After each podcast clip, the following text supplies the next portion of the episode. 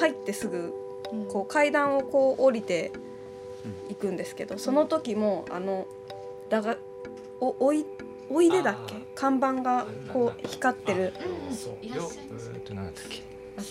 しゃい。いらっしゃいか。いらっしゃいの電気でうん。電飾の看板が一番最初に入り口入った後あってもうそこの階段を降りながらみんなでうわーって言いながら階段を降りてったんですね、もうそこからみんなどこ向いてるんだろうっていう 確かに。360度見ないと。で上から下からこう全部見るところがあるんで。えそれは大倉庫の話だよね。はいそうです。カフェじゃないよね。入ってあすいません。入ってすぐです、うんカフェに行くまでのもう第一歩っていうんですかね、うん。その場所がもうそうだったんで、うん。そこからもうずっと終始ずっとみんなキョロキョロしてた印象です。カフェマンホールもねよく見たら鈴木さんが描いたあのカタツムリのキャラが。えー見てない。見てない。そうそうそう。生駒マイマイはい。よく見たらいました。ねあそう、はい。鈴木敏夫のジブリ汗まみれ。先週に引き続き今週も11月1日にオープンしたジブリパークの開園前内覧会に行った鈴木 P ファミリーオンラインサロンメンバーによる座談会後編の模様をお送りします。この座談会は熱風11月10日号の特集用企画でタイトルはジブリパークに行ってきたです。司会進行はスタジオジブリ出版部の田井ゆかりさんです。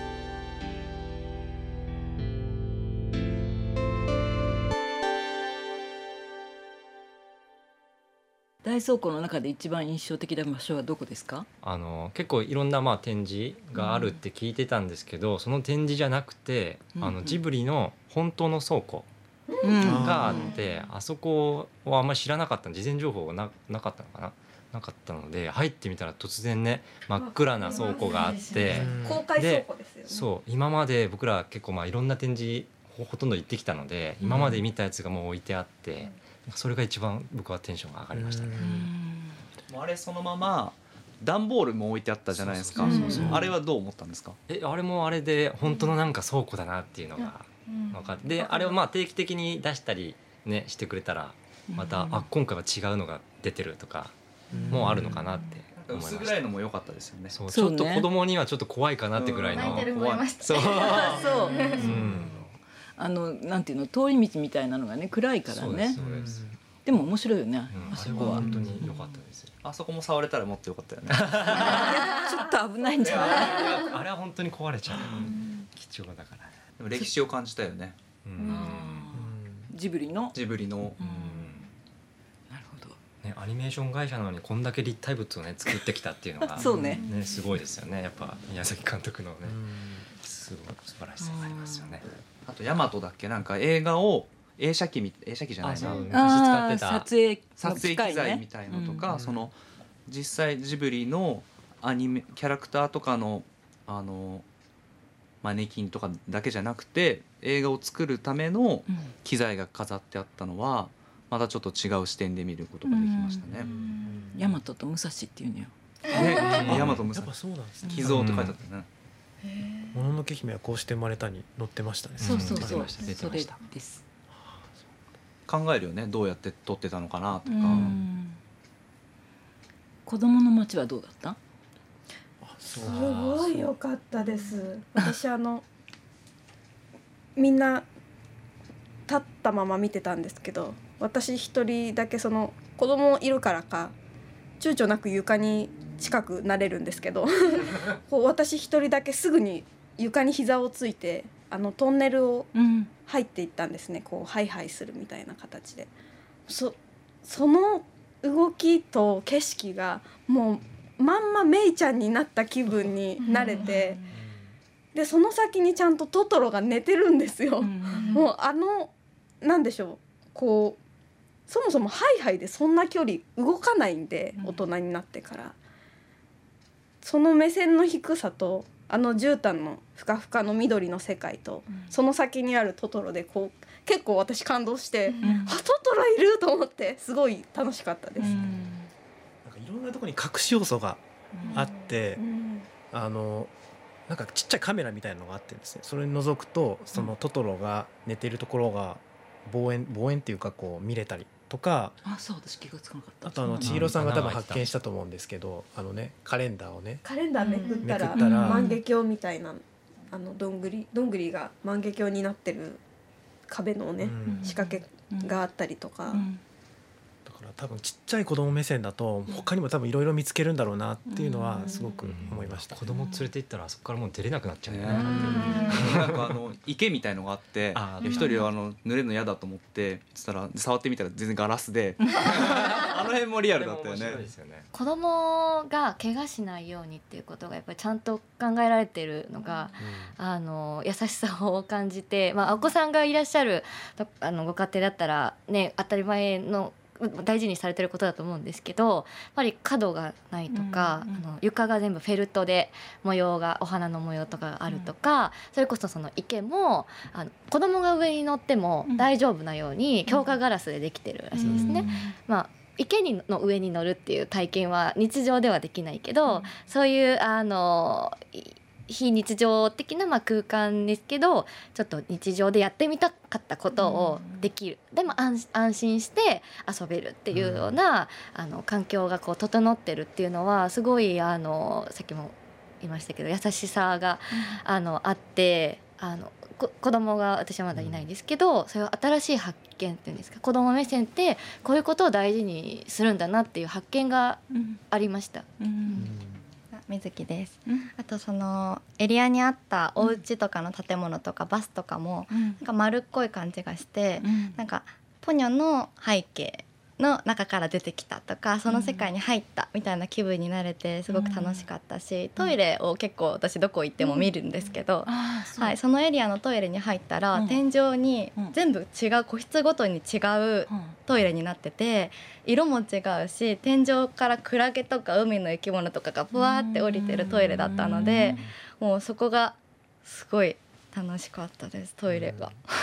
中村です。それね女性だけらしいです。え男性のトイレはちょもうちょっとあのそんなにこうなんて言うんでしょう。子供受けする感じじゃなくもうちょっとシンプルらしいです、どうだったの？行ってなかった。俺行ってなかったぜひ行ってでも子きてください供ねお父さんがおトイレ連れて行くとかどっちでもね連れてくこともあると思いますけど、うん。どのぐらいこう差があるのかをへー。み見てみたいです。けど、間違えちゃった。でも子供しか入れないエリアもあったよね。そうなのよそうねね子供連れじゃないと羨ましか。ったうん。ここ子供連れかあそこはねジブリのねが再現されてたりとかする場所だからやっぱり行きたかったですね。行きたいけどでも逆にいいよね。子供しか入れないっていうのは、そうですね。話し飼いにできるよね。なんかその最初ねどんどこで気にされてたみたいに、うん。その子供に楽しんでほしいっていう気持ちもやっぱり大人の中にはあるんで、うん。そうそのね子供が一番主役で入れる空間っていうのがちゃんと確保されてるっていうところがあるのがこう安心できるというか、そのねカメラ構えてる人いっぱいいるとか、うん。そうなるとちょっと子供からも目離せないし、大人の群れの中にいると子供って結構危ないんで、うん。そういう場所がちゃんと確保されてるのはあの子供を連れて行きたいって思いました。本当にまたいらしてください。その後駄菓子屋行ったんだっけ？行きましたね、うん。駄菓子屋。猫かぶり？猫かぶり。姫。はい。猫かぶり姫。新しいキャラクターがいてこうお猫がいると思いましたね。ジブリといえば。なんかあそこのエリアも不思議な感じでしたよね、なんか「千と千尋」じゃないけど、うん。南町。そう。うん。なんか路地裏みたいな感じ、うん。ねちょっと不気味な感じがまた良かったですよね、うん。あのプラモデル屋とかねがあったりして、書店もちゃんとなんかね町内会の掲示板みたいなそうのがあるね。見ました。は猫探してい、るそうそうそう。あれがビラとか貼ってあって、ね本当なのか嘘なのかよくわからない、うん。でもあの猫の名前がちょっとジブリっぽいなって私思ったんですよ。はい。後で写真。何だったかな？写真撮ったんですけど、うん。思いましたね私行けなかったカフェ。宮崎さん味をすごい感じてなんか飛行機とか好きじゃないですか、うん。だからそういうのが散りばめられてる感じがあってなんか机とかにも1939年5万 2800km みたいな書いてあってこれは何だろうって調べたら日本号っていう飛行機が初めて大陸を横断して世界一周してきたとかそういうのが調べると後々分かってきて壁に新聞とかも置いてあったんですけどすっごい昔の。そういうのもなんか意味があるんだろうなっていう感じのものがいっぱいあったのであのその意味が何なのかを調べるためにもう一回行きたいのと。あとご飯についてた旗が美術館の旗とは違って。そうなのよねあれを変えたみたい。うそですね。あ何種類あるんですかね。いやそれ 集めようとしてる。うんでもランダムなんですっごい大食いにならないといけない。あれはどなたの絵なんですかね？早尾さんって書いてあったね。いや宮宮しか書いて書いてなかったあそうでどっちでも一応ミヤなのよ。どっちの宮ですか？五郎さんじゃないと思う。あああそうなんですね。カフェも少し並んだんですけど、うん。あの並ぶ入り口の向かって左側にうん。子供が遊べる遊具が置いてあって、あれがこう子持ちとしては少しの待ち時間にうん。目の届くところで遊ぶことができるっていうのは、あのすごくありがたい気遣いだなと思いました。カフェのメニューはなんだ？どうだったの？そう味と。あ美味しかった。うん。ー美味しかった。何食べたの？みんなバラバラなものを頼んだんですけど。あれジブリに関係あるの？普通に美味しいサンドイッチでしたよね。こう片手でたパイロットが食べれるようなメニューを作ってるから、うん。ジブリ自体には関係ないけど、うん。こう軽食でパッと食べれるような、うん。でも軽食だからこう回転も早かったと思うので、うん。はい。まあ、それはあの美術館のカフェってすごい並ぶので、あのグッズとか並んだ割にカフェ並ばなかったのは、まあ、そういう軽いものにしたおかげかなとは思いあます。れパイロットも食べれるようなやつだったの？で公式さんが言ってました。そういうはい。コンセプトで。知らなかった、うん。でそういうの知れると面白いよね、うん。結構なんかパンが多かったですね。シベリアもあねうん。シベリアンがシベリアはでももう売り切れてて買えなかったしね。ああそうなんだ。なんかどんどこ行った帰りだからちょっとリーズナブルに感じちゃったんですよね。あ あれどんどこで売ってたキーホルダーの半額だと思って。ったんですかイメージ。でもお酒もあったよね。うん。あありましたありました。うん。鈴木さんのそうそう。え書いたやつのワインとうん。ビール、でビールの瓶がまたオリジナル瓶だったら飲みたいなと思って、そうちょっとねはい。なんか教えてくれたらうん。事前にね教えてこうやって人が飲んでるやつを。そうそうみんなでこう覗き見して オリジナルかみたいなのね。すごいやってたんで。美術館のをこう比べてしまうんで、はい。はい。美術館はあのビール瓶がデザインがオリジナルで、うんそれをお土産に持って帰るのも楽しみだったんで、そのコロナ禍で美術館でのビールの扱いがなくなってパークでは飲み物があるっていうイメージだったんで結構期待はしてたんで、あれがどうもオリジナルの絵じゃなさそうだったのが、まあ、少し残念ではありました。まあ、け旗が旗でが良かった。あれですよね。ジブリ美術館のあの風の谷のビールの空瓶を持ってる人は結構ジブリ通だみたいなね。結構あるんたですよ。インテリアでね。これまでの瓶いろんなデザイン。そ本来瓶邪魔ですからね。う私たちはグッズが好きなんで新潟まであのリュックに入れて持って帰りますけど 今回のラムネも新潟までリュックに入れて持って帰りましたけど、でも装飾店舗の装飾とかもやっぱ気になって、うん。新聞記事が飾ってあったんですけど、やっぱ遠くからだと見えなかったんで、まあ、誰かが写メ撮って見せてくれたんですけどあれもよく分かんなかったんだよね。そうね。入った入って周りを見渡して分かんなくてググってあ大陸横断機構ってこういうことかってなってようやく新聞とリンクしてでメニューの上にはそういうどこからどう大陸横断し移動したのかっていう地図が書いてあってあそういうことだったのかっていうのが中に入ってすごく分かってきたっていうね、フィクションかノンフィクションかも分からなくて、うん。でも調べると今って分かるから、うん。そこから興味ある人はどんどん深掘っていくと思うし、よかったよねそれはね。トイレも良かったです。私もうんトイレも今それ言おうと思いましたね。飛行船かなんか豪華客船かの中のトイレうんみたいな感じでなんか窓からなんかイタリアかどっかアドリア海なのかなみたいな思うビーチのなんか偽窓の、うん。はい、風景があるのもグッときました。青春の丘に行きました。どうでした？あのーまずあの青春の丘をあちょっと泣きそうなんですけど。てか あれなんですよ。あ のどうして泣くの？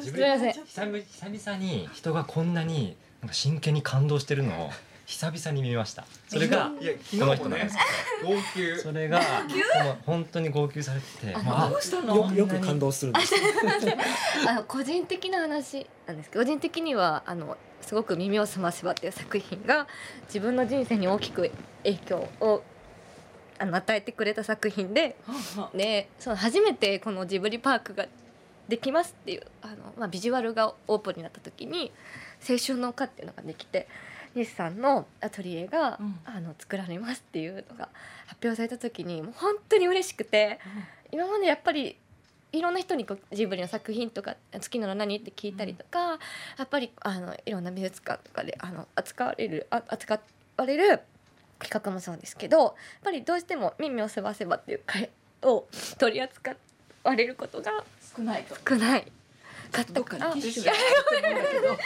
恥ずかしいですけど。ああそうね。前に置いといてあげた それはやめてください。なかったんですけどあれが初回1回目のその発表の時点ですでにある。後からできるんじゃなくてすでにある。それが本当に嬉しくてあの、まあ、五郎さんが決めてくださったであろうと思ってますけどあの選んでくださったっていうのが本当に嬉しくて私本当に感謝してます。ちょっと私ばっかり話してしまうので。ちょっとその耳をすませばをそんなに大事な作品だと思ってくださる理由は何なんですか？そうですね。あの一番初めに見たのは何歳だったかっていう具体的には覚えてないんですけど、まあ、95年の作品で私は4歳だったので、あのまあロードショー金曜ロードショーで、あの見てました。あの子供の頃からピアノをあの習わせてもらってたんですけど、やっぱりななが親が、まあ、ピアノを習わせてくれたって感じで自分でやりたいってやったわけじゃないんですね。だからこう音楽うんはなんか好きだけどでもやってることはそこまで好きじゃないことっていうちぐはぐがずっとあって、ででもやっぱり子供だからなんかどうしようもない、まあ、なんなんとなくでずっとやってたんですけど「あ耳をすませばの」あのアンサンブルのシーンが一番好きで。であの、まあ、今だから大人だからこういうふうに言葉で表現できるんですけどああいうふうにあのいきなりセッションして、う歌ってバイオリンをバイオリンを弾いて歌ってで後からあのおじいさんたちがね。がじいさんたちが集まってきて、でみんなで曲をあの演奏して、音楽を楽しむっていうそのシーンがやっぱりあの私の中では今もすごく大事なシーンなんですね。であのでヨーロッパに興味を持ったきっかけもおそらく、まあ、あのもちろんジブリの他の作品はそうなんですけどやっぱり特に「耳をすばせ」の中では色濃くあの出ていて、でその後結局中学生の時にどうしてもやっぱりバイオリンがしたかったのでバイオリンを、まあ、あの始めたんですね。で、えっと、大学生の時にドイツにも留学しましたし、そういう何かの節目節目の,、あのきっかけ自分のライフワークにつながるような人生にすごい大きく影響を与えてくれた、いろんなことを教えてくれた作品なので今でもすごく大事にとってます。っていうことはその作品のある、まあ、舞台がああやって再現されてて、それを見ることによって自分の中であこの作品が好きでよかったって思ったっていうことなのかしら？そうですね。うん。あの成績桜ヶ丘にも、はいはい。あのい行きまして、あそうロータリーにも行きまして、おあのなるほど。和が洋菓子屋さんが実際にはあの成績桜ヶ丘にはあるんですけど、あのやっぱりバス停の雰囲気はねもちろんあの映画とちょっと似てるんですけど、まあままあもちろんなんですけど地球はそこになくて、はい、地球屋みたいなあんな素敵なみ場所は一体日本のどこにあるんだろうってどこかでこう求めながらこう街を探すのが散歩したりするのがすごい好きなんですけどだからそのそういうなんていうんですかねあの自分が大事なものとか、興味を持ったきっかけが詰まった場所が、あのきちんと存在してくれたっていうことが本当に嬉しかったですね。その中に自分がいるいるっていう、あのことが感無量と言いますか。はい。なるほど。結局その五郎さんが今回その青春の丘でああいうものを作るっていう時にその本物ではない。でも偽物でもないみたいなところで、はい。やっぱり相当苦労してはい。作ったと思うんですよ。でそういう話もちょっと聞いたし。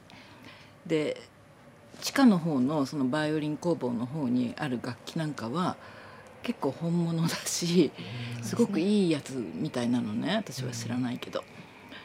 でそこに置いてあるこう工具みたいなのあるじゃない、はい。あれもかなり本物に近いと思うので、そういう中でその空間を作るっていうことはできたけどそこにこう人は生きてないわけだからはいどうなのかなって私なんかは思うわけですよ。でもそんなに作品が好きな方がいてあそこに行ってそういうふうに感じてくださったんなら五郎さんも本望だよね。うん嬉しいです。もう一番一番嬉しかったのはやっぱりあの仕掛け時計あくるくる時計あそうですそうです、音楽もやっぱりそのままなので、であのスタッフの方がきちんとスポットライトちっちゃいライトで照らしてくれて、あのドワーフが動いて時間になったらエルフが羊からエルフに変わるっていうその仕掛けももう本当に嬉しくて そこでちょっと泣いてしまいました。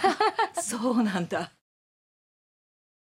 あのまあ、さつきとメイのお家の時もそうだったんですけど、あの青春の丘の西さんのアトリエでも感じて初めて足を踏み入れる場所なのに、なんか一回来たことあるような感じがして、でさっきあの小崎さんがピアノを弾かれてみんなでそれを聞いてあの一つのその何かを体験する共有するっていうような時間が流れてであのまああのちょっとあまり空間的には大きくないので難しいかもしれないんですけど例えばそのアトリエでちょっとしたアンサンブルのコンサートとかできたら、やっぱりうんすごくいいと思います。私は特にその音楽が好きっていうのもありますし先ほどもあの申し上げました通り「あの耳をすませば」のシーンの中でのアンサンブルのシーンがやっぱり一番好きでやっぱり一つのあの大事なものをみんながも持っている大事なものをみんなでその時間を共有するっていうその体験っていうのは、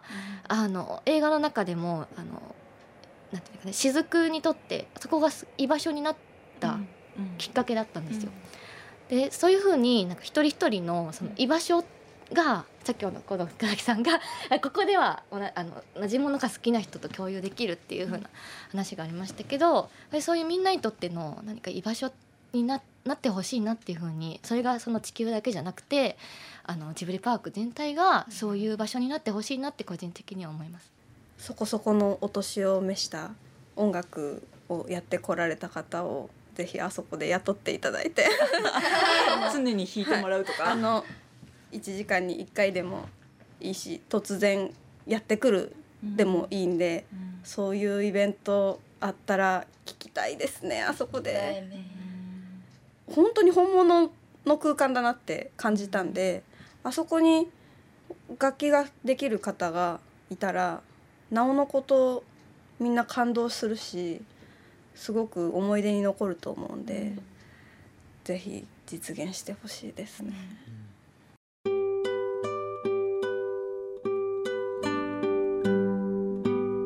2週にわたってお送りしてきた鈴木 P ファミリーメンバーによるジブリパークに行ってきたの座談会いかがだったでしょうか？愛知県愛・地球博記念公園森コロパークにオープンしたジブリパーク。自然いっぱいの公園内に散りばめられたスタジオジブリの世界で大散歩をしませんか？ジブリパークは日時指定の予約制です。来週もお楽しみに。